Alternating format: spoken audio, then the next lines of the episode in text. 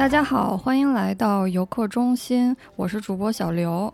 今天呢，也是一期和约物派联合策划的人文旅行主题的内容。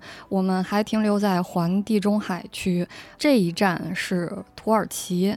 为什么讲土耳其呢？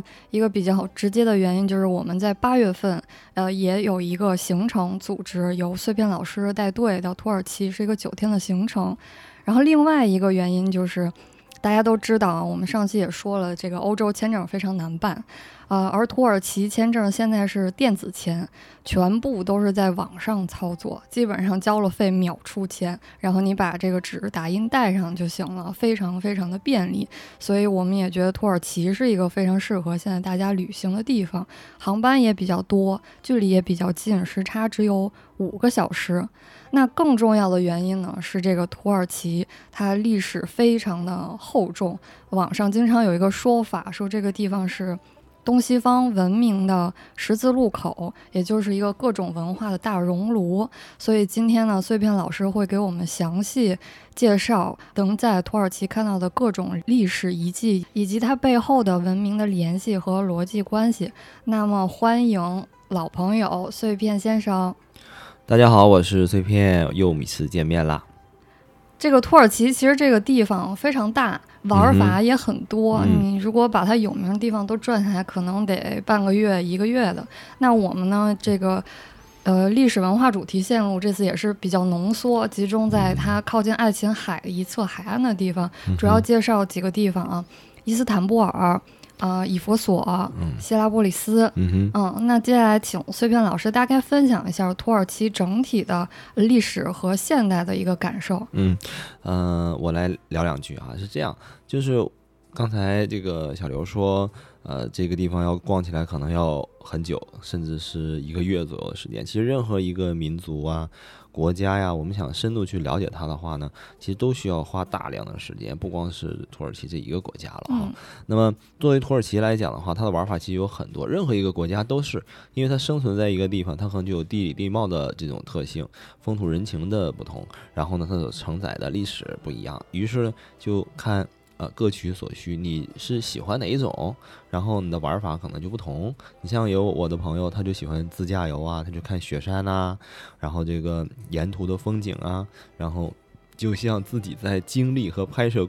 公路电影一样去经历很多平凡的，但是很值得回味的那种人世间的故事啊，他喜欢这个。那么我们呃这么多年来做这个旅行线路的时候，更多可能去接触的是大历史。哎呀，书本上耳熟能详的重量级的例子，然后我今天来到这里，我看到了它，我我我得到了心灵上的这种嗯抚慰也好啊，震撼也好等等。那其实这个土耳其呢，我们从这种人文文明和历史的发展角度呢。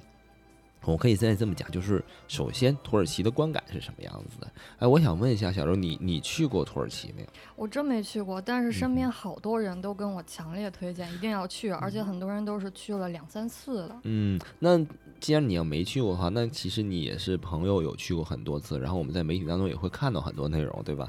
那我想问一下，就是你感受的，哎，你一提土耳其，你能想象到它的这个观感呢，和给你的印象是什么样的呢？嗯，建筑的话，感觉是那种伊斯兰建筑，特别多。嗯，然后同时它又有好多丰富的地貌。比如这个卡帕多奇亚，网上特别多网红那种飞热气球照片儿，然后棉花堡，嗯，拍那个温泉的，嗯，那白色的那个，对对对，然后如果说我要去的话，我可能会在伊斯坦布尔停留多几天，因为感觉那里面可看的遗迹呀很多，嗯嗯嗯，而且城市非常大，对对对，呃。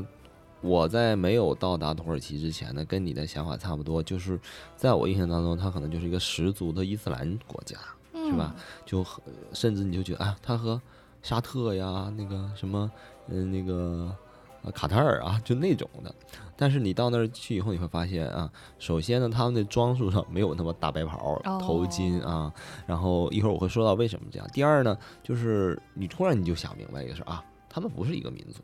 就好像说，呃，我们东亚地区可能广泛都有儒家呃这个文化圈的这种模式，然后有很多民族都信奉佛教嘛。但其实我们跟什么泰国、缅甸、越南、日本，我们也不是一个国家啊，也不是一个民族，对不对？他们虽然也是伊斯兰的，你看圆顶的，上面有小月牙、星星，但其实他们跟阿拉伯人他不是一个民族的。阿拉伯人是阿拉伯族的嘛，就是阿拉伯人那种民族的，他们这个。土耳其就是 Turkey，其实他们就是突厥人啊，突厥人。那在这个西欧的所有的那种中世纪的文献当中，就是所谓的什么呀？那个上帝之鞭，就是去去侵扰、征讨、骚扰他们这个天主教世界的那那种人，就是。突厥人啊，是这样的一种人种，那么所以说它还是有一定这个呃人种上的视觉上的差异的。那么另外呢，就是土耳其其实给我很多这个不一样的观感哈。我到达了这里以后，我们第一站肯定落地一般都是在那个国际大港，也就是伊斯坦布尔这个地方。那第一个呢，你会感受到它是嗯地中海的。这个交接处是吧？十字路口是吧？然后你稍加了解，你会知道它是三重历史的，其实我觉得是四重历史的一种交织。首先最早的它是这个呃希腊的殖民地之一啊，然后呢肯定也是古罗马帝国的一部分，然后呢变成奥斯曼土耳其帝国的重要的首都啊。一四五三年啊，穆罕默德二世攻占君士坦丁堡，然后这地变成土耳其的奥斯曼土耳其的首都，它就不再叫君士坦丁堡了。改名了，它不就叫做这个，呃，这个伊斯坦布尔了吗？啊，第四，这是第三个，但其实我也看到第四层的这个历史的叠加，就是它的世俗化。我们刚才讲，不是所有人都像这个阿拉伯地区一样穿着大袍啊，戴头巾啊，他们是跟现代人没啥区别，因为这个现代土耳其它已经进入到一种所谓的这种呃世俗化，呃，建立民族性国家的这么一种状态，它就更加的现代。那么我们到达这个。阿拉伯半岛地区，你去旅行，包括你去迪拜，你就会知道，哎，有很多东西是很这个他们民族文化的或者宗教化的啊。你像我有一个朋友，他常年在那个阿联酋上班，他说这个那国际大型商场一到点儿都关灯了，因为要做那个武功做礼拜嘛，啊，就全关灯，然后你就出去吧，然后过半个小时才能回来，那是在营业期间哦。啊，就是这样的，但是他这个土耳其这边呢不会，就是我们是呃有这样一种民族文化，但是我们不强逼的所有的呃这个山南海北世界各地的人来到这儿要适应我们这个事儿，我们有世俗的一面啊，这是它最大的区别。嗯，而另外一个呢，土耳其，我觉得这个呢是我到那个地方以后亲身感受到的哈，就是。人口红利和希望的问题，我觉得这个话题在当下我们中国人可能，嗯，更容易产生共鸣，因为这几年开始不是孩子越来越少了吗？然后就身边的年轻人也发现，嘿，不买房不结婚啊，就这问题。但是所以说人口这个问题呢，也是我们这一两年。啊，我们当下的社会特别愿意去讨论并且关注的问题。对对。那从这一点来讲，我就回忆一下，我去伊斯坦布尔就到土耳其，就这一点给我的感受特别深。就我举两个例子啊，就我们当时的那个领队，他是一个在这个北京，是哪个？可能是民族大学吧，呃，留学过、学过中文的一个土耳其人。然后他是经典的名字叫奥斯曼啊，一个特别憨厚的那么一个男的。他就给我们举例子，他就说到了人口的问题。他说：“我和两个姐姐再加上爸爸妈妈，我们家是五口人。那现在呢，我们三就是这个姐弟都结婚了嘛，嗯，然后我们家现在是将近三十口人啊。你想 象一下，呃，他的爸爸妈妈不可能再生了吧？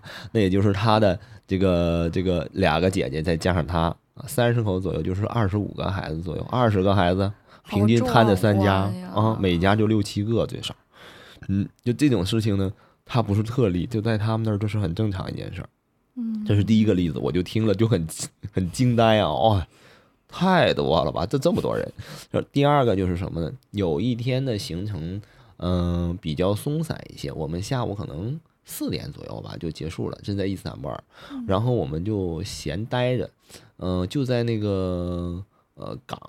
就博斯普鲁斯海峡那港不远的地方，我们在那儿，呃，我和大雄在那儿喝咖啡，然后我就感受到一件事儿，满大街都是人，满大街都是人，而且都是年轻人。其实我后来我想一下，可能是因为那伊斯坦布尔就相当于北京的上海呗，对啊啊所以这个年轻人多哈、嗯嗯，真的特别特别多的人。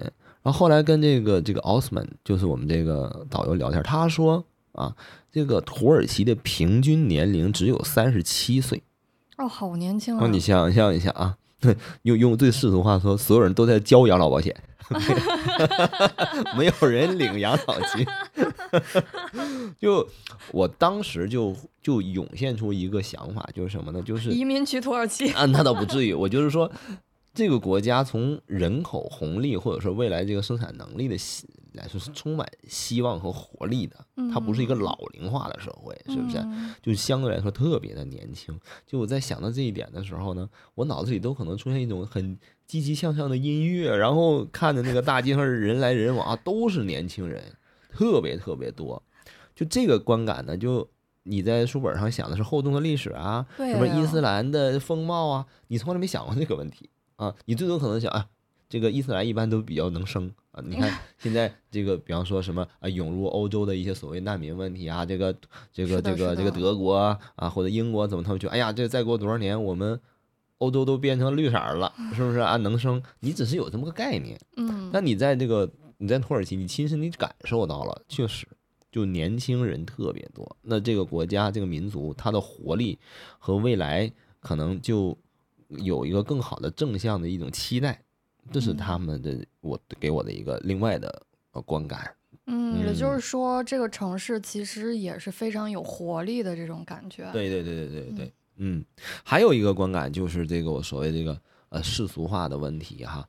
你看，它毕竟是个伊斯兰国家嘛，但是你并没有感受到，就是我们主观认为就哎呀，妇女蒙的你都看不出来他长什么样，是吧？然后那个必须得戴头巾呐、或者什么什么的，没有。它是一个很现代化的都市性的这么一个国家，也也就是说什么，就是我们这么多年有时候还还挺奚落嘲笑人土耳其，就说你就他是个啥国家呢？就是他本来是个亚洲国家，但他总想往欧洲俱乐部里挤，是不是？就你看球，你也发现他都参加欧欧洲那个赛区的，他不参加中国，不是中国，就是不参加这个这个东东方，就是亚洲赛区的，他总想往那里挤。然后现在又说做什么欧盟的观察员国家了什么的哈，嗯就你就会觉得，哎，他在这边儿也不属于，在那边儿也不太啊招待见，好像是那样的啊。但是他努力的去融入那样一种西方社会，所以他们那个国家就世俗化是非常非常的这个浓烈的啊，他就努力的去营造这种哎现代化的呀，然后这种。你能够想象什么两性的平等，然后这个文化的多元啊，这是他努力要去营造的一种气氛。啊，这和他们国家的这个形态和走向的定定向有关系，我觉得，嗯，这就是对他的一个最大的一个观感啊，大概就是这些。对，没错没错。而且从我们旅游业的眼光来观察的话，它这个国家其实旅游发展的也挺早的，现在发展也挺成熟的，很多中国游客自由行过去都是非常方便的。对这个国家，刚才你讲到说它是电子签，其实某种意义上其实就是相当于落地落地签免签那种的，就是基本上没有没嗯没有门槛儿。对你，你最起码你就告诉我你是男的是女的，你叫什么名儿，你护照号是多少就行了啊，就嗯填个表，就就是这样。对，嗯而且当地人这个英语普及好像也挺高的。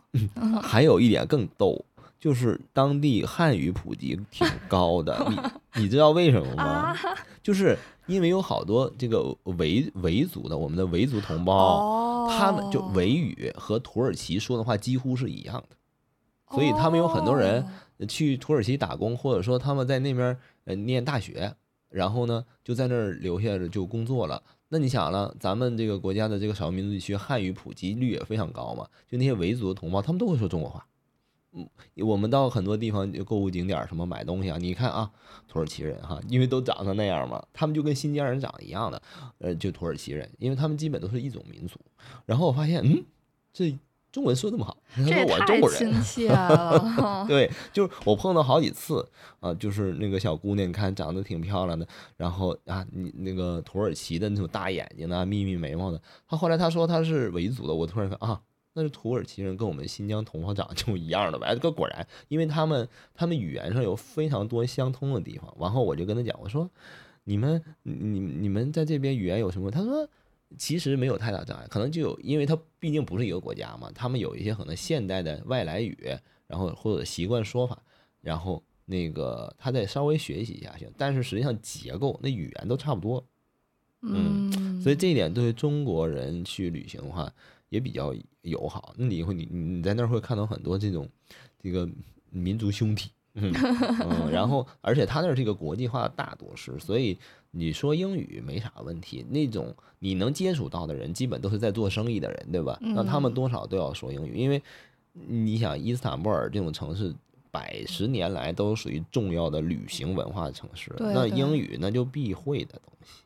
对，嗯那在古代它是是也是个这种国际大都市，丝绸之路的枢纽。那那肯定的啊，这个丝绸之路呢，其实有两个发源地嘛，就其实一个就是我们中国的长安，从汉朝开始，另一个路线就是从印度地区，因为因为中国这一块儿呢，出的就是我们三大重要奢侈品，丝绸、茶叶、瓷器。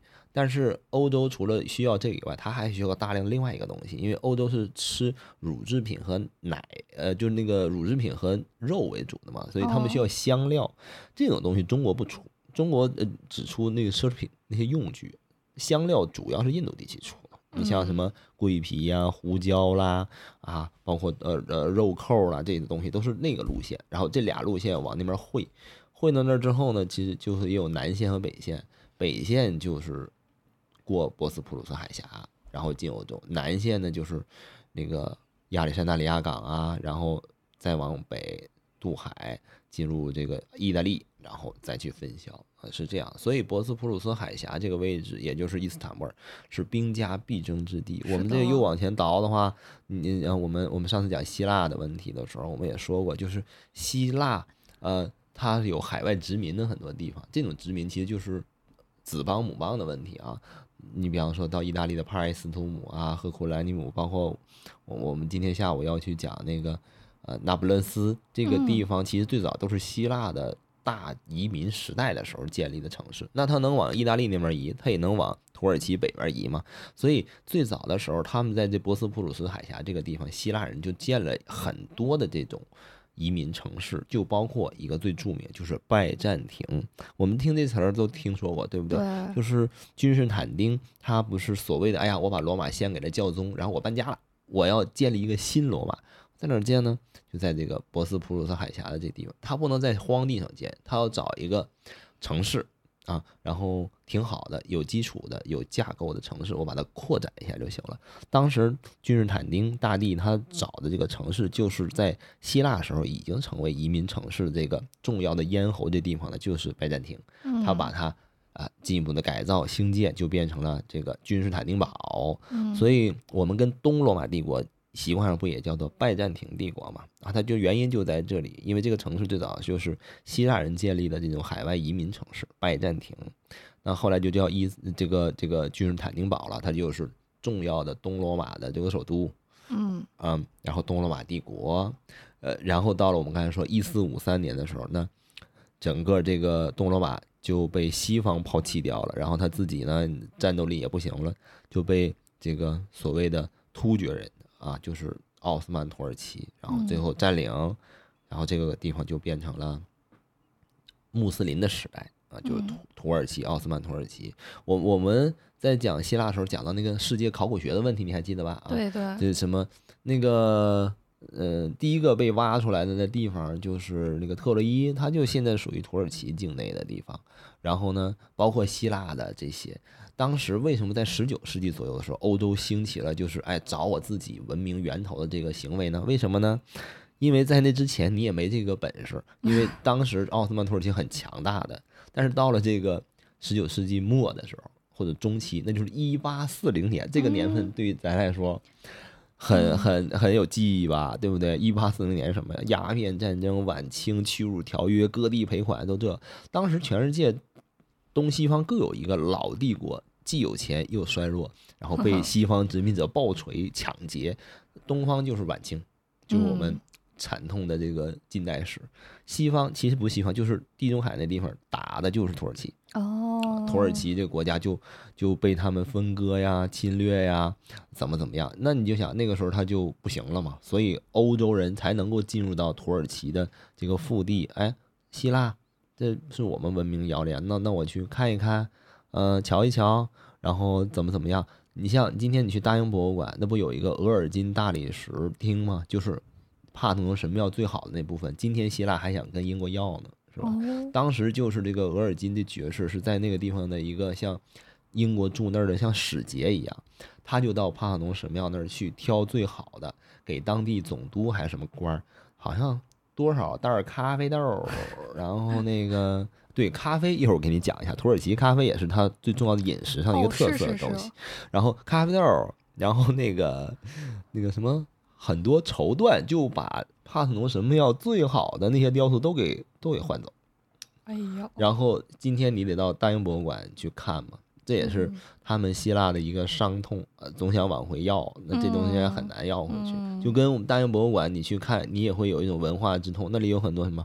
中国的东西，对对不对？也是额尔金他们家干，就是在圆明园抢的，很多都是这样。就是那个年代的时候，这两个古老的民族，它有了厚重的千年的文化和财产的积累，但是在近代转型的时候，他们就是落后了，嗯，所以呢就被这殖民者啊抢劫、奴役啊，这是土耳其从某种意义上说跟我们国家有共同的历史记忆的一种特点，嗯。那你看，刚才我就其实也就相当于梳理一下它这个文化多元性的原因。它最早是个希腊的移民城市，后来是罗马帝国的一部分，然后最后还是东罗马帝国的首都，然后就变成了伊斯兰化的，就是这个奥斯曼土耳其。然后近代又经历了几乎和我们中华民族一样那种啊侵略啊和民族的抗争反抗和这个民族解放独立的这么一个过程啊，然后变成努力变成一个能跟得上时代潮流的现代化的国家。啊，这些点跟中国都很像，所以说你看到中国和土耳其之间这种呃友好的外交关系，其实共同语言是很多的。你想，国与国的交往，其实跟人和人一样，对不对？咱俩得有思想的共鸣，我们有共同的故事，然后唠起来就比较容易啊。你是一个意思啊。这个国家虽然离我们很远，种族不一样，但是经历的历史几乎是一样的。嗯，文化厚重，近代被侵略啊，努力转型成为现代化国家。嗯。好，非常清晰。碎片老师帮咱们梳理了一下土耳其这个国家的简史啊。那接下来呢，我们要去追溯这些历史的话，那在现在的土耳其有哪些遗迹还可以看到这些历史呢？呃，其实土耳其就跟我们中国一样，就是。呃，文化厚重，然后地盘也很大嘛，领土，所以它散落在各地，哪儿哪儿哪儿，你都可以有很多那种优秀的，然后值得玩味的和推崇的这个考古学的遗迹。那我们毕竟是一个文化旅行，对吧？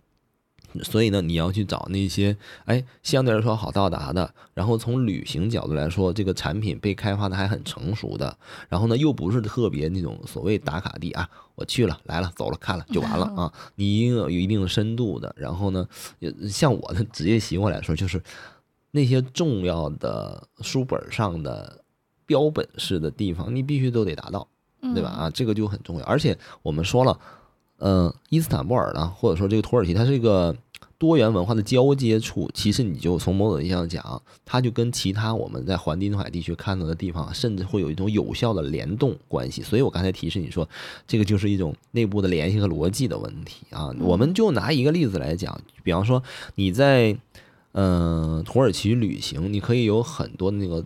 侧翼的分支的线，但是会有一个核心的点，都是从这儿出去的嘛。这个核心点就肯定是它最核心的这个城市，就是伊斯坦布尔，对吧？哎，所以就是我们今天不如就从这个地方先先聊一聊哈，伊斯坦布尔。说到伊斯坦布尔，大家可能都有一个印象，它城市的地标性几个非常大的教堂，蓝色清真寺，然后圣索菲亚教堂。对。对对对，还让还有洗澡堂子，这个罗马帝国这个留下遗迹最重要就是洗澡堂子，然后它现在已经开发成自己特殊的那种土耳其泡泡浴啊，对。对对，就是我不知道呃，听咱们的这个的朋友的年龄哈，但我。我记得很清楚，以前有一个特别著名的法国的喜剧片儿叫《虎口脱险》，我不知道你看没看过。我觉得七零后再往上的这些哥哥姐姐们肯定都看过。那里边有个最重要情节，就是那个他们在巴黎，然后跟英国兵要接头的一个地方，就是去哪儿？叫土耳其浴室。我小时候就看这土耳其浴室是什么意思啊？就是土耳其浴室是什么呀？难道和别的还不一样吗？你到了土耳其，你说啊，这个土耳其洗浴这个事儿，它确实是一个。呃，值得标榜和推崇的他们的文化旅行名片之一，土耳其浴啊，就是泡泡，然后那种蒸汽，反正就是很复杂。其实我去体验了一下，我感受到了它是什么？你猜？就是一个东北大澡堂子，那倒不至于，它就是一个复活的古罗马的浴场。我们在其他地方，什么意大利啦，啊，那那个希腊啦，包括在以色列，我们看到的不都是这个罗马浴场的遗址吗？对不对？它这是活的，还正在营业中的，其实就是那个意思，我觉得。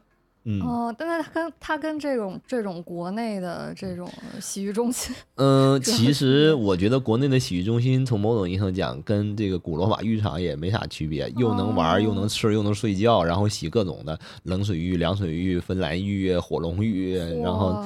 就东北洗浴文化，那他们以前就玩的就挺花哨的了。就我当时在讲这些东西的时候，在任何一个国家，我都有个经典的套词，就是什么？你看罗马人玩这些，除了没电以外，跟我们现在没啥区别，嗯，就是一样的。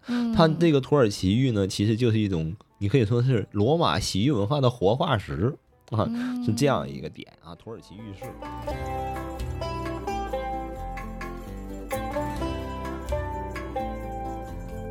我们说一下这个地标性建筑吧，一般我们都会讲到说这个圣索菲亚大教堂哈，那个土耳其其实就就就比方说你到北京，那故宫区这一圈儿，那不就有好多东西吗？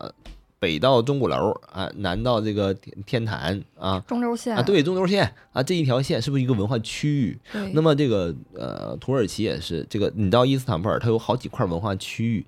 索菲亚大教堂这地方就是个文化区域，这里边不光是索菲亚大教堂，蓝色清真寺也在这儿。然后他们那块儿是一个长形的广场，你猜它为啥是长形？因为那儿原来就是君士坦丁竞技场，就是跑马场，所以那地方就是。就是属于一个核心的文化区域，然后在这个蓝顶清真寺和这个圣索菲亚大教堂中间夹的就是一个著名的土耳其澡堂子，就就就是这样的啊，土耳其洗浴。那么我们先说一下这个索菲亚大教堂这事儿啊，它因为现在就是一个很世俗化化的国家嘛，它这个地方已经不做一个宗教场所了，它是一个像呃怎么说？呃，宗教、民族文化像博物馆一样那么个东西啊，里面可能有一些这个展品呐，包括这个建筑本身，它不是最重要的展品嘛？那么，呃，这个东西呢，其实是一个很重要的标本。我们上次讲到圣托里尼，不是说那蓝顶呢？白色的蓝顶的那经典图片，那不就是一个那样的教堂吗？对不对？你仔细想一下，从形态上讲，是不是跟圣索菲亚有有有相似的地方？因为那都属于东正教系统的，或者叫做东罗马帝国建筑，就是正十字形，就是横和竖是一边长那种正十字形，中间有个大圆顶啊。圣索菲亚大教堂其实就属于这种类型，但是它超大。极大无比，对吧？那么是这么大的一个教堂，它是它不是君士坦丁时期建，它是查士丁尼时期建。就是东罗马帝国有著名的这个这个皇帝啊，最著名就这俩，君士坦丁就是就建立东罗马的，相当于是啊，结束了罗马的三世纪危机，在众多群雄逐鹿当中，最后他成了，他是唯一的皇帝了啊。第二个就是这个查士丁尼，查士丁尼是那罗马。罗马法典的这个缔缔缔造者啊，查士丁尼大帝，就我们一查，你会看到那个意大利的这个呃圣维塔莱教堂里边，就那个那个马赛克的那个一大堆人站一排，嗯，你记得吧？有那个那个就是查士丁尼的形象啊，查士丁尼。那么这两个皇帝是最重要的。这个索菲亚大教堂就是在他那个时期呃建立起来的。那他是什么宗教？他肯定是呃这个。东正教的，注意，它不是天主教，他们都有共同的基督信仰，但是它是东正教教堂啊，它不是天主教教堂。天主教的是西方的嘛，西西欧，这是东欧的，相当于是东正教教堂。然后到了后来，这个变成土耳其，奥斯曼土耳其占领之后呢，他们就会把这儿改成清真寺。嗯，怎么改呢？就两个地方，就第一个呢，你可能就会觉得司空见惯，因为你在。东地中海地区，包括在希腊，你可能都会看这种现象啊。原来它是个东正教堂，后来呢，穆斯林化以后，它变成那个绿的清真寺了啊。顶的色儿不一定改，但是旁边要建那个塔，就那个宣礼塔。你今天你随便去查那个圣索菲亚大教堂，你会看到主体建筑吧？旁边就会有好几个特别尖尖那个宣礼塔。那那个东西在非伊斯兰化时期是肯定没有的，因为那是清真寺的一部分嘛。嗯，然后建多少个塔，它都有数的，它不一样啊，它有不同的讲究啊。这些点呢，可能你就觉得是哎司空见惯的哈。那个里面有个最逗的，就是你你你知道啊，就清真寺，无论你在全世界各地建哪儿，是不是它那个膜拜那方向要指向一个地方，是的，对吧？就是那个那个那麦加，是吧？这个就是，就按理说的话，你进教堂，你一直往前走，然后到了它最后面那个所谓圣坛那块儿，是不是应该就是当当正正摆在最中间的位置，对吧？那当年它作为东正教堂，它肯定是在中间的位置。但今天它它在最后成为这种文化博物馆之前，它不是个清真寺吗？嗯，它那个圣坛位它就给改了，因为这个教堂的地理位置的那个圣坛的位置的那后面朝的不是麦加，那就差点位置。所以你今天到那教堂里面，你去看这个特别细节好玩的地方，就是你到那圣坛位，你发现嗯，就是最正的那块是个普通的墙，啥也没有。然后你往右边看，大概得差了两三米。就是你现在说，在一个很正正方方的房子斜的那方向，它立了一个像圣坛的位置，因为那个的后面往前延伸才是卖家。啊，对，这就是他对这个东西的改造。哎，另外呢，在那里面他还改造了什么呢？就是有很多墙上那种无法移动的石头，那顶上都刻的有那种东正教的那种标志的那十字架。嗯，他都给抠下去，因为他这儿不是改成清真寺了吗？那这大工程啊，里头那么大一圈。对对对，他抠什么呢？他给他把十字架给抠成钉子架，他就当看不见。就就好多地方是这样啊。另外还有一个就是，作为这个考古系统里面的一种争议，因为啥呢？它这个是东正教教堂，东正教堂某种意义上讲，它里边装潢是一种特点。这个特点是玻璃马赛克，黄金玻璃马赛克。对，这特别全部都是黄金玻璃马赛克。但那里边就有葡萄藤啊、天使啊、呃基督教圣人呐这种形象，对不对？那我现在是什么呢？清真寺了。嗯。怎么办？全抠下去？嗯，工程比较大，抹一层白灰，然后我画别的东西。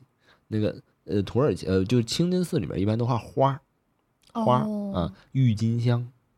郁金香，他们把这个代表就是穆罕默德，他拿这个代表穆罕默德啊，郁金香花，那画这些，现在就出问题了。你说问题什么？奥斯曼土耳其离现在也有五百年了，那你说人那东西算不算古董？算不算文物？算，对吧？他后面那个马赛克一千年以上，那算不算文物？也算。那你说，在所谓的修复啊、保护啊、恢复历史原貌，我留哪块？请问，就这个很难抉择。所以他那个、那个、那个圣索菲亚大教堂呢，它是可以上二楼的，就好像说像观礼台一样，还可以往下看的嘛。你会发现有的地方呢就被扒下来了，然后有那个马赛克壁画，有的呢还留着那个白灰挂大白的部分，画的是清真寺的部分。啊，它是它是这样的。就是你上到二楼可以特别近距离，特别近，非常非常的近，都贴到你脸上那么近啊！就就那样，你会看到那种马赛克。然后这个马赛克相当于什么呢？可以弥补你的一个遗憾。遗憾是什么呀？就是你在威尼斯圣马可大教堂，嗯，那个里面可就是纯基督教堂，它没有改过清真寺嘛。那顶上全都是玻璃黄金马赛克，就是玻璃的，后面贴一层金箔，然后贴在墙上。就像满天繁星一样啊，那种感觉。那你看教堂的多高啊，你根本看不清嘛。但是这个工艺跟土耳其的这个圣索菲亚是一样的，你就看得一清二楚，因为离得特别特别近。这个太棒了！那现在有那种考古工作人员在这儿修？呃，没有，那块儿已经变成了一个，就好像说基本上都完成了啊，大概也就这样了啊，没抠的就不抠了啊，抠的就抠了啊，嗯，就是它同时给你保持了呃土耳其时代，就是奥斯曼土耳其时代的这种历史遗迹，以及更早的拜占庭的遗迹啊，一一半一半啊给你看啊，然后它这个圆顶这个穹顶呢也是值得一提的哈，就这个穹顶就是。我们一提佛罗伦萨，就圣母百花大教堂，对吧？那个布鲁奈雷斯基的那个大穹顶啊，圣母百花大教堂，就是说这个教堂的穹顶在建立之前，这个世界上能首屈一指的穹顶其实只有俩，一个西方的，罗马的万神殿，嗯，哦，那个圆的是吧？另一个就是东方的，他们嘴中的东方啊，西欧的东方就是那个伊斯坦布尔嗯，这个圣索菲亚大教堂啊。这俩以外，哎，布鲁奈列斯基又搞了一个圣母百花大教堂的顶啊，就就这几个穹顶都是特别著名的顶。那么这个呃拜占庭就是圣索菲亚这个顶的特征是什么呢？就是你一定嗯要拼个人品，就是说你去那天最好是个阳光明媚的日子啊。为什么呢？因为它那个穹顶。的底下那一圈儿，就支撑穹顶底下一圈儿，不是个死心儿的墙，是一圈儿窗户，窗户，明白吧？然后这个顶离你就挺高的，四十多米呢。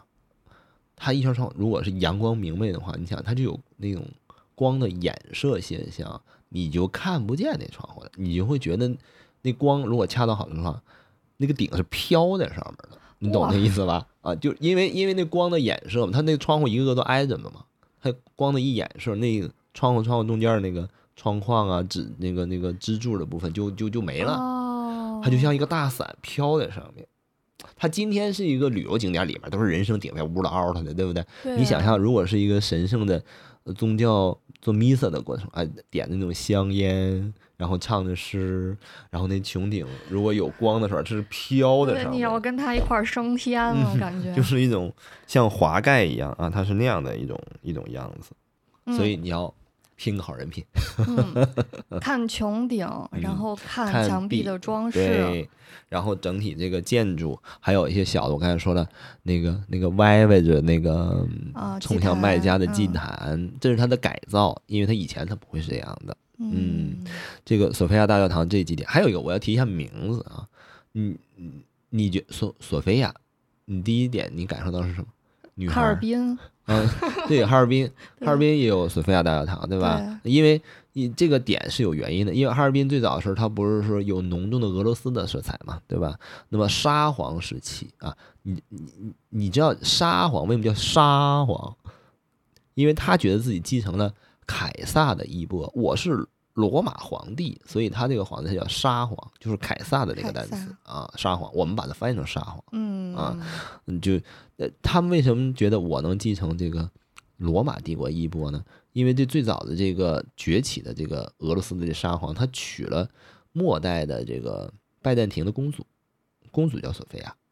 哦嗯，后来呢，我就觉得啊，因为他娶了这个公主索菲亚，所以他可能就会呃呃以我老婆的名字就盖各种教堂叫索菲亚，对吧？那可能这种这种习俄罗斯习惯，那，在这个哈尔滨地区，它可能也会有，对吧？因为因因为当时这是北北方东北地区，它是受到俄国殖民者统治的嘛，他会建这种东西啊，索菲亚，我觉得啊，那就是来自于一个女孩的名字啊，索菲亚。对，对吧？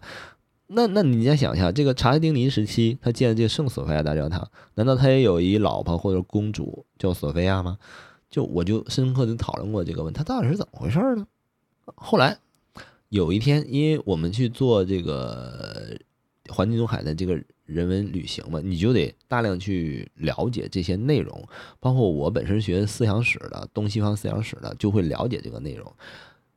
我突然有一天我明白了，后来我一按这个线往上查啊，果然是这样的。什么意思呢？就是哲学这个单词，嗯英文你叫 philosophy。，philosophy philosophy，它实际上是就来自于拉丁文。拉丁文其实罗马人也没啥文化，大量的那种高级词都来自于那个希腊语。希腊语，啊希腊语，希腊语是非常严谨的语言。那这里面 philosophy 就是 philo，sophia，就这个两个单词的结合叫 philosophy。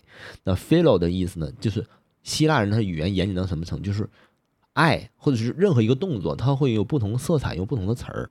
你你像比方说爱的单词，其实从圣经角度来讲，还有就 agape，它也是爱的意思。那 philo 它是另一种热爱的意思啊，热爱强烈的热爱啊，philosophia 就是我爱 Sophia。那 Sophia 是什么？Sophia 其实不是个女孩的名字，在希腊语当中，它实际上是智慧的意思。所以说，哲学在希腊人的眼中、口中、思想里面，就是什么玩意儿叫哲学？热爱、强烈的热爱智慧的那种感受、那种思维，就叫做哲学。所以你看到 Sophia 这单词其实是智慧的意思。那你想，这个神圣索菲亚就圣索菲亚大教堂，它到底在说什么？他其实不是在歌颂一个女孩儿，他说的是神圣的智慧。嗯，谁？耶稣。东正教特别强调就是主的智慧，啊，天主教特别强调主的慈悲。哎呀，上帝的爱呀，这割舍自己呀，牺牲流血呀，是不是都这个？咱一般都听这种的嘛。东正教就离我们非常的遥远，其实我们对这种不是很了解的。东正教里面强调更多的可能是律法层面的，以及啊上帝的那种高尚无可超越的智慧。所以，圣索菲亚大教堂其实真正翻译成我们中国人能听懂中文，它就叫神圣智慧大教堂，就是它特别强调的是这个。哦啊，所以如果你叫做圣智大教堂，你就不会觉得那么女性化。圣索菲亚大教堂，你总觉得好像跟哪个女生有关系，不是王后就是公主，其实不是，哦，不是这样的。你哎，你从这一点你知道，你就会多品读出一件事情。凡是想了解西方哲学的小白们，或者是文文艺男女青年，他们都会知道，哎，有一本特别重要的西方哲学入门书。苏菲的世对世界，苏菲世界，它为啥不叫汤姆的世界？对不对？叫杰瑞的世界，它为什么叫苏菲的世界？你你知道吧？就是哦在西语世界里面，他们一看这个名字啊，苏菲的世界，然后就说啊，讲西方哲学的入门书，他就觉得特别合适这个名字。他那个时候当然是那里边是这个小女孩叫索菲，但是你要知道这个单词它的意义最本身是什么意思？明白了，嗯所以他们给小孩儿取名字，如果定这个名字，也是希望这个小孩儿比较呃聪明、对对，慧就就跟我们家儿子小名叫聪聪是一个意思。哦，明白。嗯，好，那这个我就简单说到这儿啊，就是圣索菲亚大教堂嘛。啊，我们再再再聊一聊别的。那进到这个索菲亚大大教堂，有没嗯有什么呃穿着上面、习俗上面呃？其实法理上讲，它是个博物馆了。嗯，然后据我观察呢，那衣服穿的就很正常、很世俗化啊，这个嗯可能要求不是很高。但是呢，你去索菲亚大教堂那天的行程，你一定要准备好别的东西。为什么呢？因为我刚才说了，这块儿就像我们北京中轴线啊，它是个文化区嘛。你从这儿出来以后，你会到别的地儿去。嗯蓝顶清真寺是必到的，那是清真寺，所以你的穿着上，哎，你就得有讲究。反正都是一天的行程，对吧？你就带着呗。嗯，那嗯我们现在展开讲好讲蓝顶清真寺呢，它其实就是皇家寺院，相当于是。哦啊，只不过它是皇家清真寺啊，是这样，就是它是属于什么呢？属于这个苏莱曼大帝，就是奥斯曼土耳其也得有自己著名君主吧？啊，他们那个查士丁尼啊、君士坦丁啊，那奥斯曼土耳其这个君主、呃最重要的是什么人呢？就是开开国的这个，就打下君士坦丁，变成伊斯坦布尔的啊，穆罕默德嗯二世啊，这是很重要的皇帝，对吧？哎，你你看过那《三体》没有？《三体》第三部开头的时候就讲攻陷君士坦丁堡，有一个那个。一个女孩儿迪奥多西，这个女孩她是个妓女，然后什么四维碎片，然后让她去杀，让她去隔空取这个穆罕默德二世的大脑什么的啊。第三部开篇讲的就是这个好家伙，啊，然后那就是最著名的就是伊斯这个这个穆罕默德二世嘛。然后他们有一个在整个成为奥斯曼土耳其帝国以后那种像康熙、乾隆、汉武帝那样的人，苏莱曼大帝啊，嗯苏莱曼大帝，苏莱曼大帝就建的蓝顶清真寺啊。其实他不光这一件事儿了啊，我们我们今天去那什么，呃，耶路撒冷嗯那城墙都是苏莱曼大帝建的，因为那时候以色列那块儿都属于奥斯曼土耳其的地。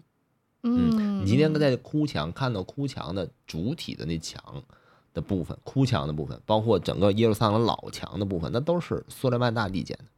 哦那苏莱曼大帝就因为啥呢？因为我们说的那个耶路撒冷，它不是三教合流地，它也包括伊斯兰的嘛，所以他也很重视这地方，他也修的就很好啊。苏莱曼，苏莱曼是什么？你听这名儿就很伊斯兰，对不对？对啊其实就是所罗门。啊，就是这个单词，伊斯兰化以后叫苏莱曼，因为他们都共同信仰那个旧约的部分，也就是犹太经典的部分嘛。啊，基督教的、犹太教的、伊斯兰教，他都认这个啊，所以它的名称几乎都是一样的啊。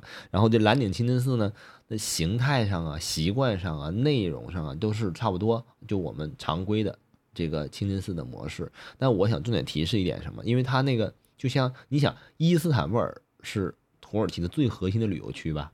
那在这个地方，就是这个清真寺和索菲亚这一块儿呢，是最核心的核心地区，所以它的所谓的服务性和严谨性很强。然后人家还要坚持这个呃宗教性又怎么样？所以女孩进去的时候，就肯定要强行要求你，第一，你不能穿过膝嗯不过膝盖的短裤和裙子啊，你那你就甭进去了。嗯，哎那个我们在那麦塔奥拉，就是那个希希希希腊那个，他还有个习惯，他那块儿会有给你弄一大堆，就像做饭的围裙一样，然后 然后给你绑上，啊你也可以进去啊。但是这个土耳其这个这个莱点青斯，他只给你预备什么呢？头巾哦，啊、那有那个专门的那种服务人员，女的，就是你不戴头巾是不让你进的。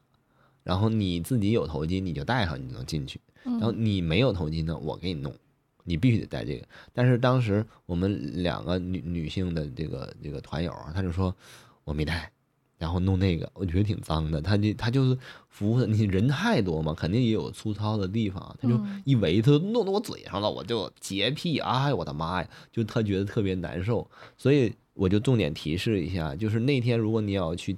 蓝领亲子，因为你去圣索菲亚，一定顺便就拐到蓝领亲子去感受一下嘛。对你想要进去，就必须得戴头巾，所以你还自己备一个戴帽子行吗？帽子也行，嗯帽子也行。但是我据我观察，他们在虽然是个世俗化的土耳其，但是进入这个宗教场所时候，好像还是特别虔呃虔诚或者是习惯性。他觉得那女生你应该包的是头巾，你最好不要戴帽，哦嗯，所以你就戴一个大的那种那种纱巾什么的，啊、也遮遮阳也挺好啊。哦，就这个，主要就是头巾，嗯穿什么鞋什么的都不管吗？就是那不管，就是膝盖以下的裙子，或者那天你就嗯穿裤子算了，对吧？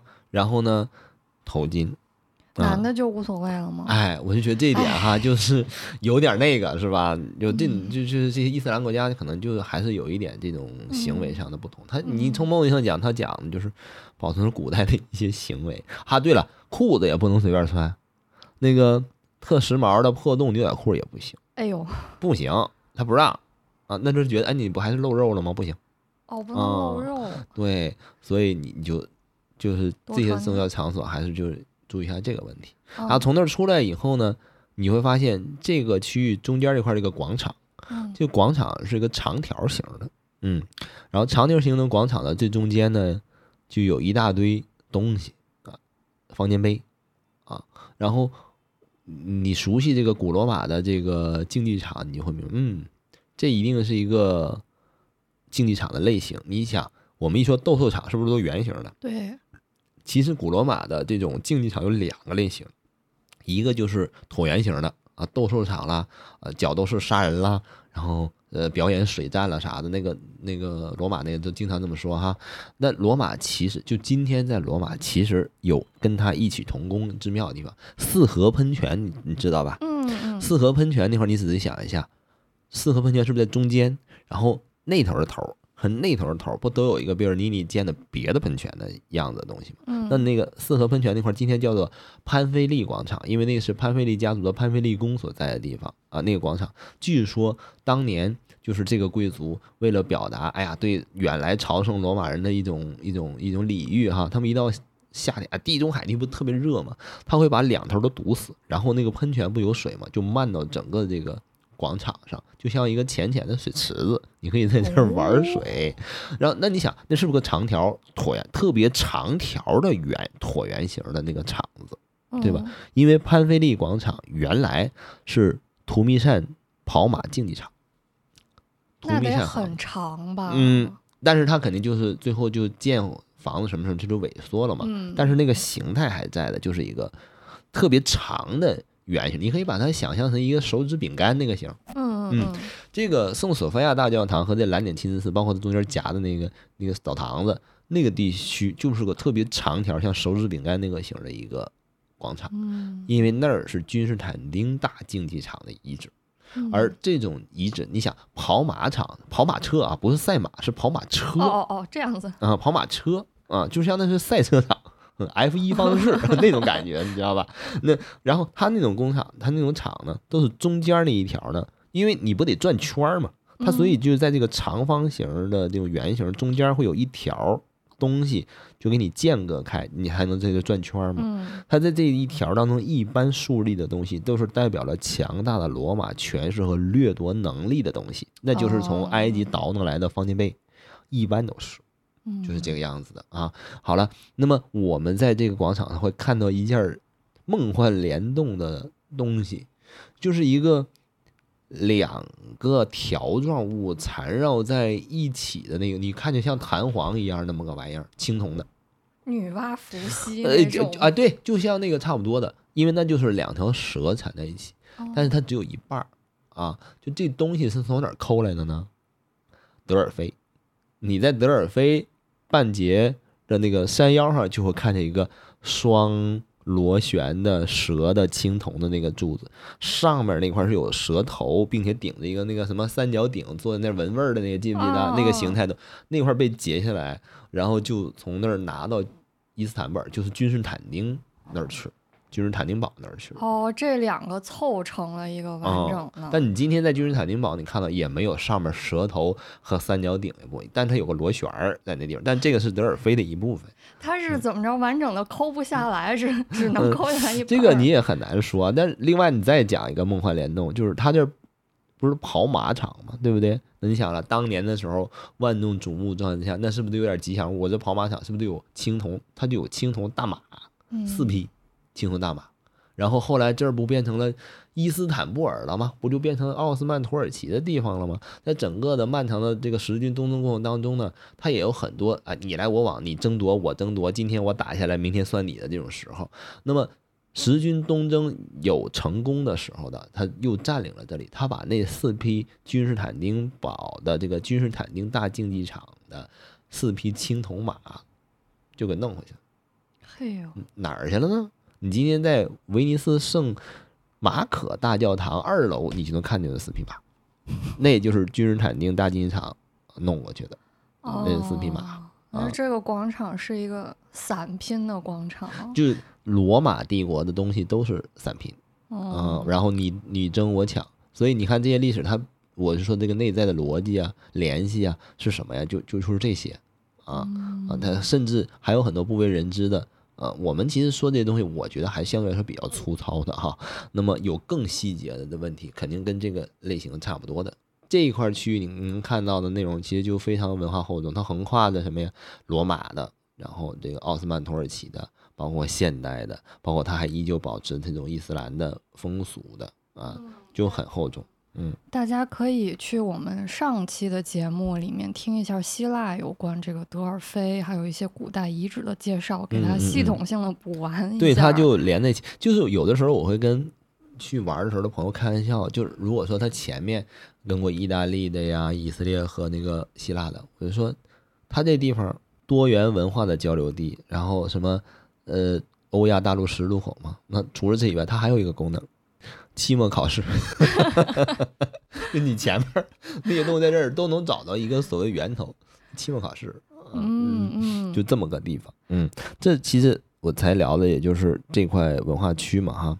那另外呢，它既然是这个海峡，它是十字路口，那所以它这个地方还有一个重要的这个，我觉得算是旅旅游打卡行为吧，就是博斯普鲁斯海峡的这个游游游船。游轮，哎嗯你你就在那转一圈儿，然后呢，你要看它沿途的很多的建筑啊，以及你就感受一下在这个土耳其海峡里边儿的那种感觉啊，就好像巡视江山，嗯，除了那以外，也是你两千年来的这种东西方的商旅，他是怎么倒腾货的，然后啊，那个在这个海里边儿，你你就会觉得，嗯，确实这个地方确实就是兵家必争之地，也是商业地方。为啥呢？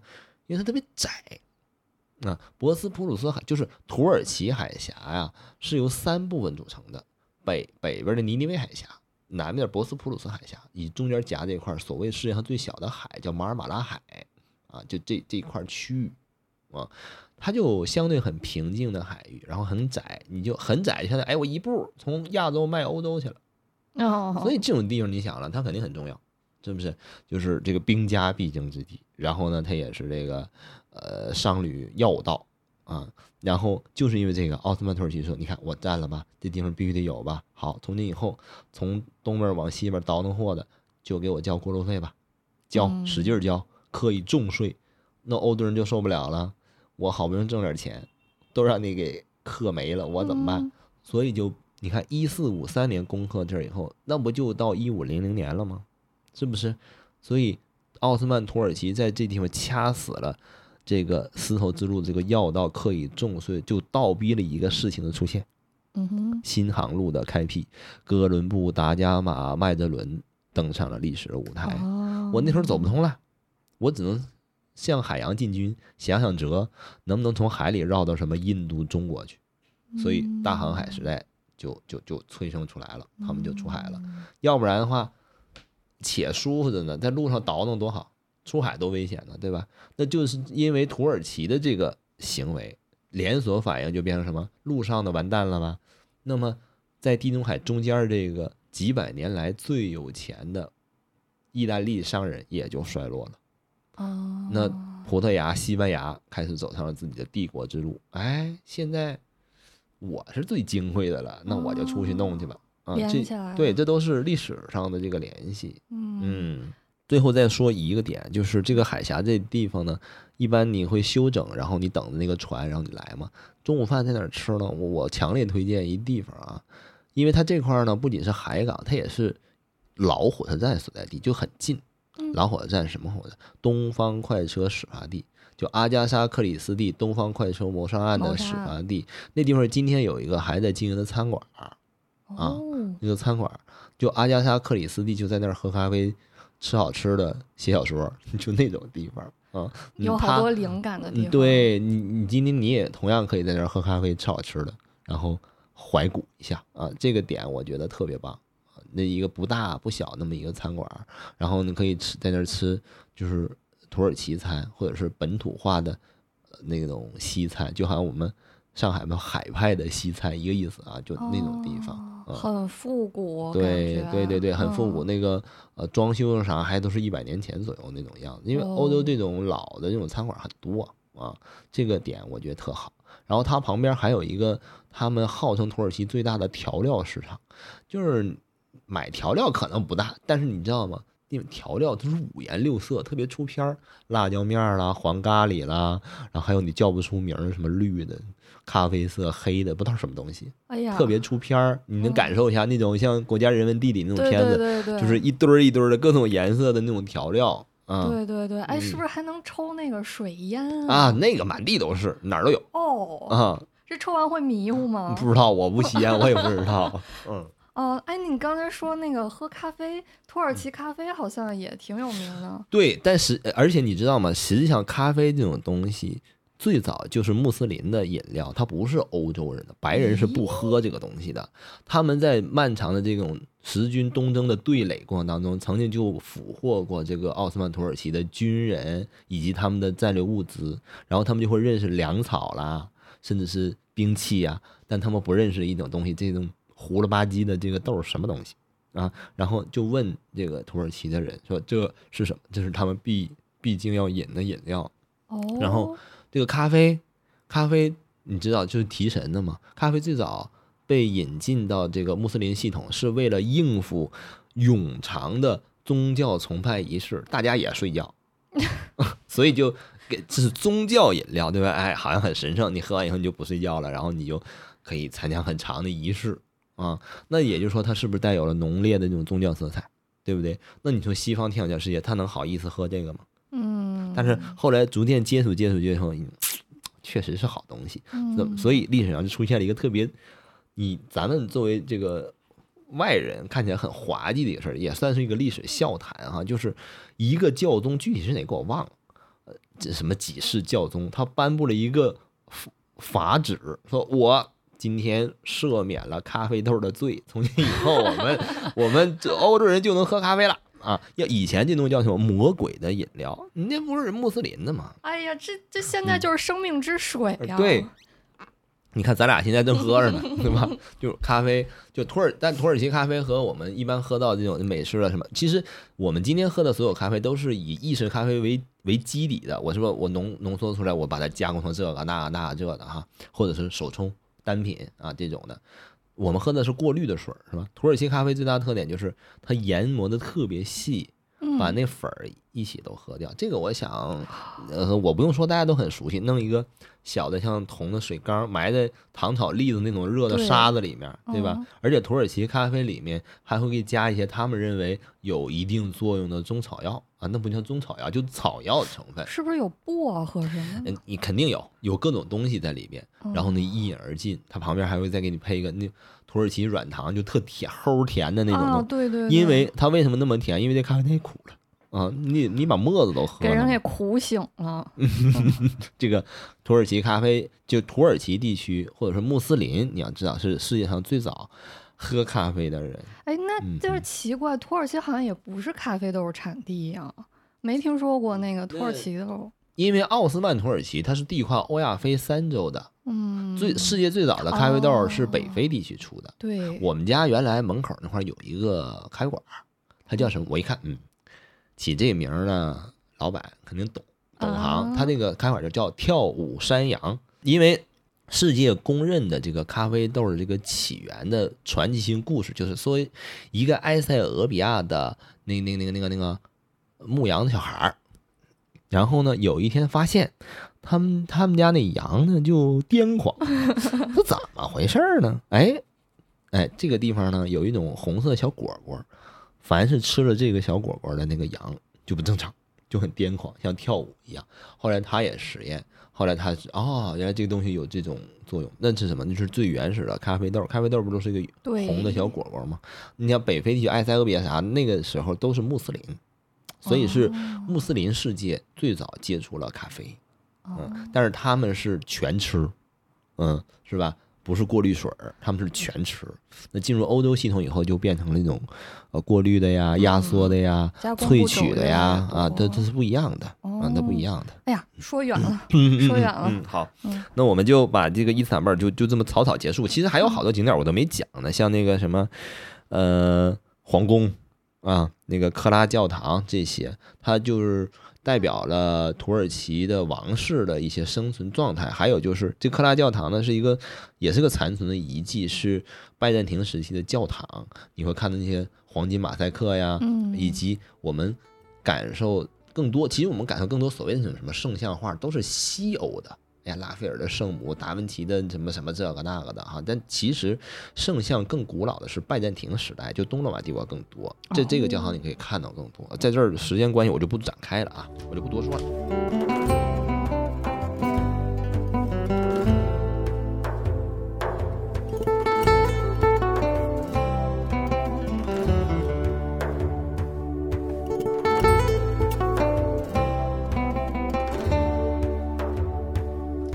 们下面呃聊一聊走出伊斯坦布尔以后啊，对，出了伊斯坦布尔，嗯我很多朋友强烈推荐我一个地儿，叫以弗所古城，嗯，说你来嗯土耳其不去嗯以弗所就白去了。嗯嗯嗯嗯。嗯，以弗所呢，这个东西它是分两层的，就是第一，你可以把它理解为，哎，这就是个网红打卡地，我也没看到什么东西，嗯，就是好像大家都去吗？废墟呗，就没了。哦，啊对，这就是看废墟会觉得无所适从。对对对对对对。第二个呢，你就会你要感受啊，它厚重的文化性，就是这里边又是三层。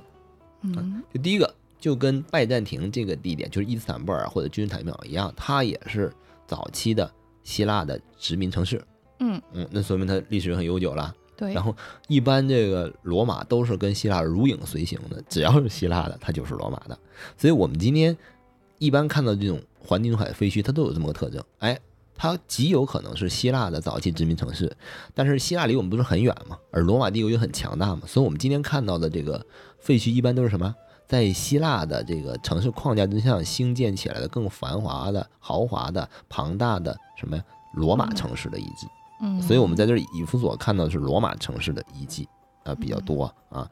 然后那罗马城市遗迹和希腊的城市遗迹最大区别是什么呀？从建筑结构上讲的话，就拱、穹顶以及城市城市啊、城市的特征，就公共设施，罗马要比希腊做得好。这以弗所，你要说你让我说几个比较有印象的这个古城的遗址呢，那可能普通朋友说那个那个图书馆那个立面儿特别哦著名，对对吧？啊啊，除了那个以外呢，其实那个图书馆立面旁边儿有一个看起来很废墟的一个方形的广场，然后你从结构上你会发现围着一圈儿是什么？是柱廊，中间就是方形广场，你就知道这个地方呢就是一个重要的这个思想宣发地以及这个商业的宣发。那个地方原来是卖牛啦，就卖牲口的，嗯然后周围是柱廊嘛，柱廊你想啊，大家乘凉不就得聊吗？对不对？聊什么？当然是思想的交流。在希腊、罗马，人们聊闲天儿很注重这种，就是你到底能交流出什么什么理念，因为能抛头露面出来闲聊的，那都不是一般人。就是我们一定要建立这样的一个价值观念啊，或者是认识。就古代人和人他，他他是不一样的，他真的有那种不平权，他就是奴隶，他不是人。哦，他在低头干级，活，他就是所谓的会说话的工具，对不对？嗯真正能站在那儿进行清雅的交谈的，或者是监视啊，我今天要卖一百头骡子，比方说啊，我是个奴隶主，就相当于你都是奴隶主了，你光有钱能行吗？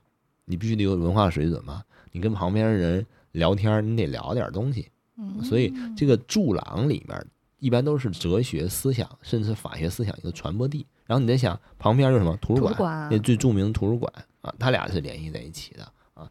那这个呢，其实我觉得都属于常规操作，不是特别让我印象深刻的。我印象深刻的是什么呢？它这里有一个保存非常完好的厕所，嗯，哦，展开讲讲，那个我觉得这个罗马人就好像厕所也是一个休闲娱乐的地方，就是首先它是坐便，就是上面有盖板，盖板上面有个屁股型的坑啊，坐便啊，都是大都是石头，这不一定是大理石的啊，就是那种石灰石的。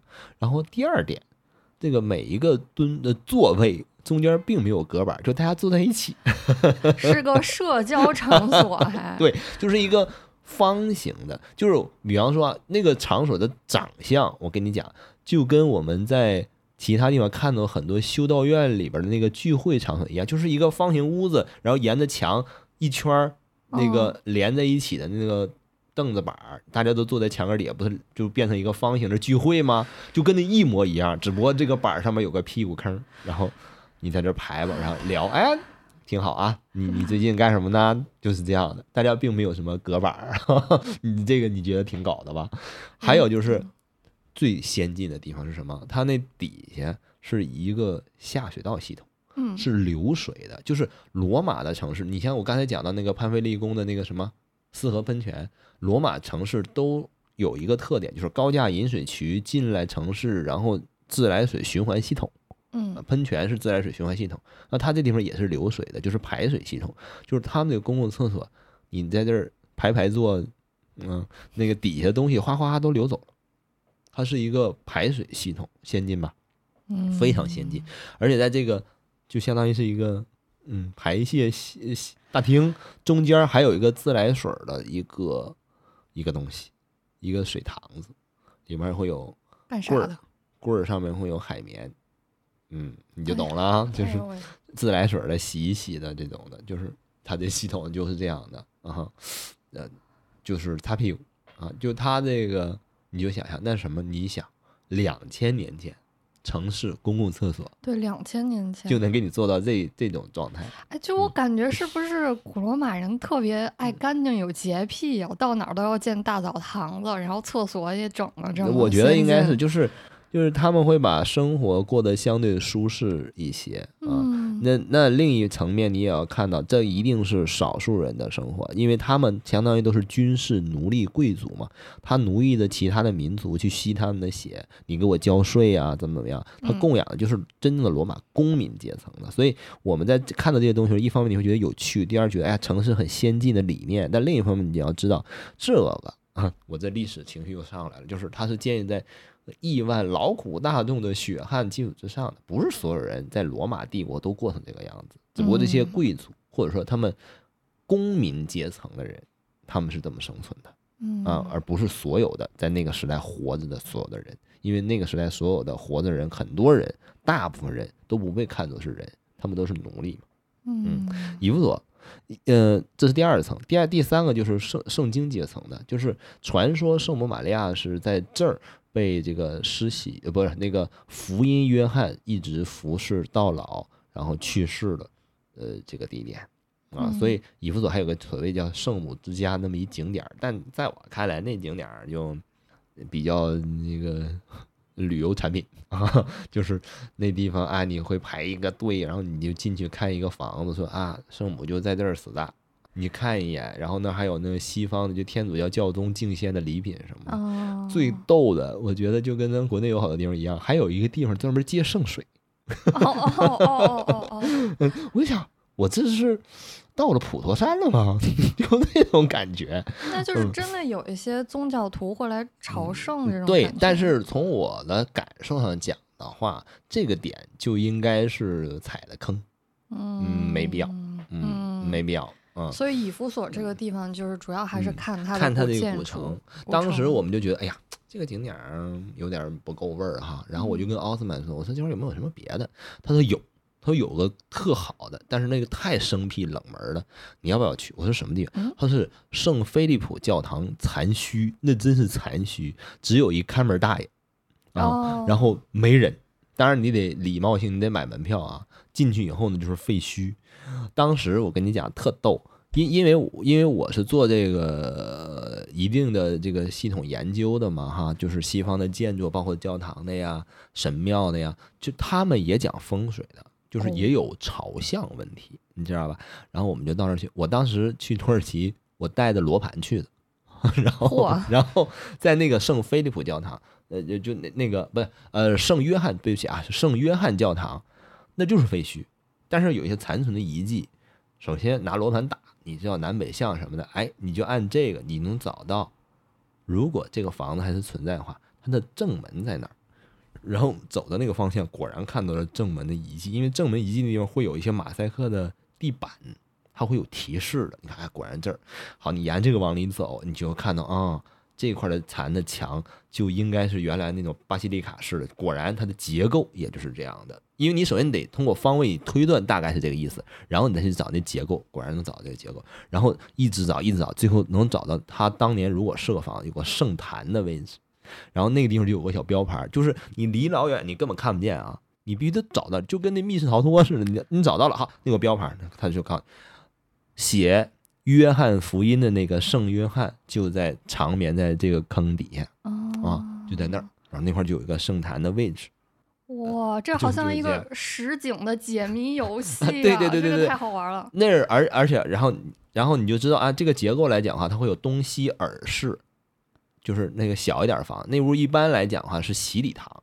然后我们当时找，嗯，果然找到一个像洗澡堂一个坑，一个坑，就是都是宾的马赛克的，很漂亮的，但是就是风吹雨淋根本没有什么保护的那个坑。嗯当年的教徒都是在那个坑里面洗礼啊，就像一个一个浴浴池一样啊，在那洗。然后你往那边拐，你才能找到，都靠这罗盘来找。但是你心里得有谱，你才能找到这些地方。嗯，那那个在那儿当当时玩了有将近两个小时吧，我觉得挺有意思。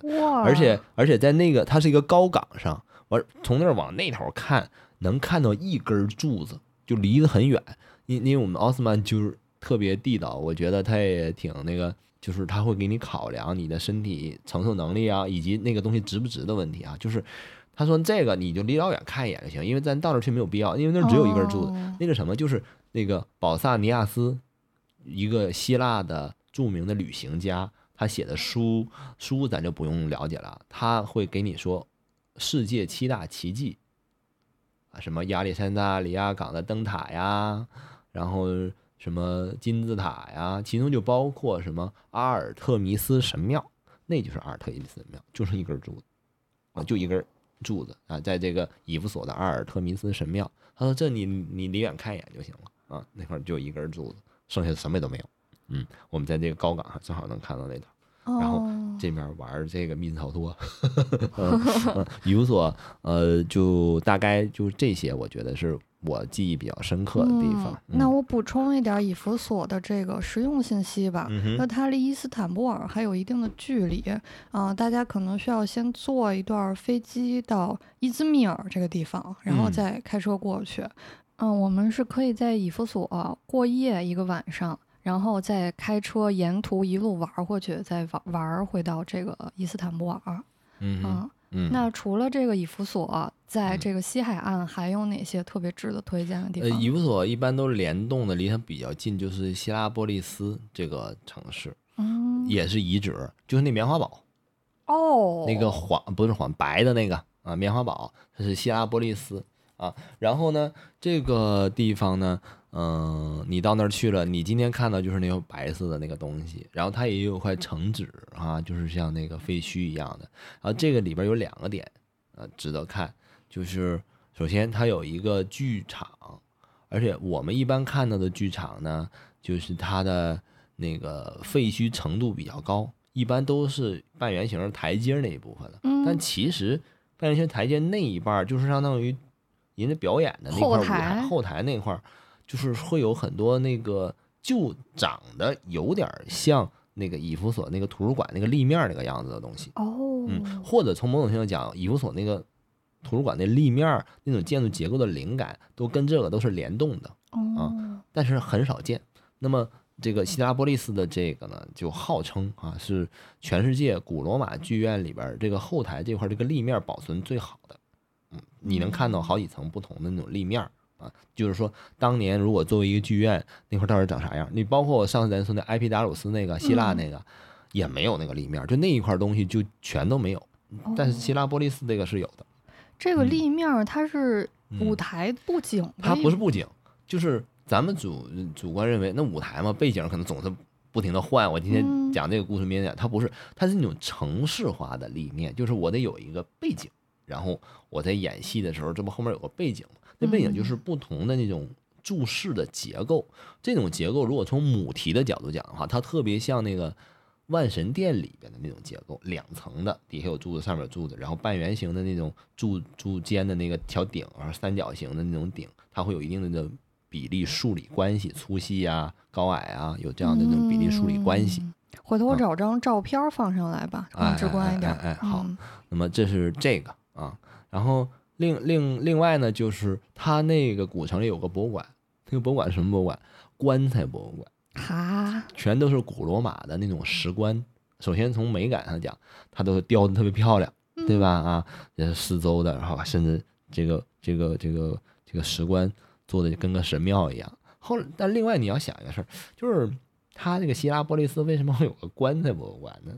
因为这地方肯定死了大量的人，对不对哦那那肯定不是战乱，也不是瘟疫，不然的话不会体面的说我还得弄一那么好的棺材去下葬。哦，所以你就要知道希拉波利斯是个什么地方，温泉疗养地，是古哦罗马人著名的人生的终点站。这块儿是一个养老、医疗、疗养的这么一个城市。这样子嗯，古罗马很多人就会选择我的生命在这里结束啊，所以这个地方就是藏区肯定就比较多嘛，丧葬的文化比较多，所以它会有个棺材博物馆啊，就不是太小，但也不是特别大，里面展出了特别多那种特别精品的，而且不同类型的就是石棺。石棺啊嗯嗯这种石棺，我们在呃巴洛克型的城市啊，就像意大利最多，你会看很多，从可能一七几几年的时候就摆在街头，它当那个那个喷泉的接水盆儿什么的啊，这种东西特别多。但他那儿就是直接展示这个石棺，不同嗯材质的，然后工艺上也不一样，上面雕的东西可能希腊神话故事啦，或者是哎就是罗马的这种贵族生活啦，什么什么的、呃这些东嗯西，也是啊比较贵族才能享受这种石棺那肯定的，那棺材肯定老贵了。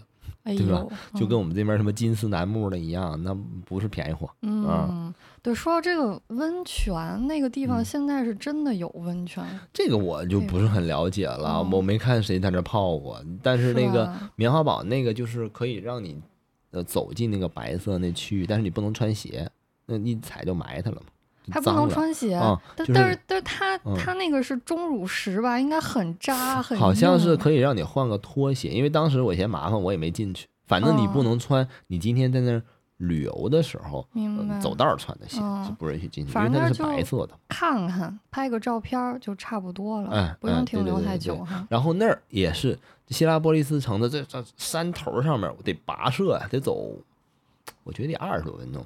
那个点儿有圣菲利普教堂，就是那个也是个残残骸，然后那个教堂是个正十字形，就是拜占庭时期的一个残骸。我就比较有兴趣嘛，我当时跟大熊一顿一顿跑上去，啊看了一圈，然后拿罗盘找一找 然后你会上上面看到很多那种拜占庭时期才有的特殊那种宗教符号的遗迹，那儿真一人也没有，啊，就根本没人。那像类似这种废墟是不是挺多的呀？多，而且没有保护，就是你随便你看就行了，它就有很多那种东西。嗯，好，刚才讲了这么多啊，其实土耳其特别大，还有很多很多地方是值得去的。今天时时间关系，我们就只能先跟大家分享这么多了。对，你看我其实讲的都是以伊斯坦布尔为中心的，顺便挂了点别的，但实际上土耳其的旅行资源是非常丰富的，无论你是哪种类型的需求啊，风光的呀、人文的呀、历史的呀，或者就是简单的休闲放松，它都可以满足。对对对，呃，反正伊斯坦布尔这个地方是你到了土耳其肯定要去要停留的，然后更多的呢，就大家就可以去自己的探索了。然后如果想跟碎片老师体验这种密室逃脱、古迹巡游的话，欢迎报名我们八月八号出发的土耳其的呃行程，一共是七晚九天，我会把报名信息放在这个节目的下方。那今天感谢碎片老师的分享，希望我们之之后有机会去补完整个这个环地中海这一大圈的文明古迹的内容。好的，那么今天上午呢，就是也非常高兴和小刘又完成了一次 啊这个愉快的脑部旅行过程啊，一会儿我就会跑到中华世纪坛去，然后我们今天讲的内容是还是那个那不勒斯送来的展，那里边的内容其实也都是古希腊罗马这些文化的代表，其实也包括什么雕塑。啊，壁画啊，甚至是石棺啊，马赛克这些东西，所以就是环地中海地区很多东西是相通的，但是呢，它有自己的地域特色和分布。我们在任何一个这些地方的国家呢，都能感受到这些古代文明留给我们的这些遗产和心灵上的震撼和这个满足感啊，我们对异域风情探索的一种满足感。它这个东西就是。我们自己的优秀的民族文化呢，有我们有我们自己民族自信呐，然后这个文化认知、民族认同感的一个建立，然后那种远距离的文化陌生感呢，可以相当于说是我们生活的一种调剂，或者是一种见识的丰富和多元性。所以我觉得这两个哪个都是不可或缺的，你不可以抛弃任何一个，你要认可自己的血脉、自己的文化。啊，这个民族的立足点。另外，你应该也要了解别人，你才能更好的去认识这个世界。哇，这节目高度一下就上去了。谢谢碎片老师，祝大家周末愉快。哎，大家周末愉快，我们下次再见。拜拜拜拜。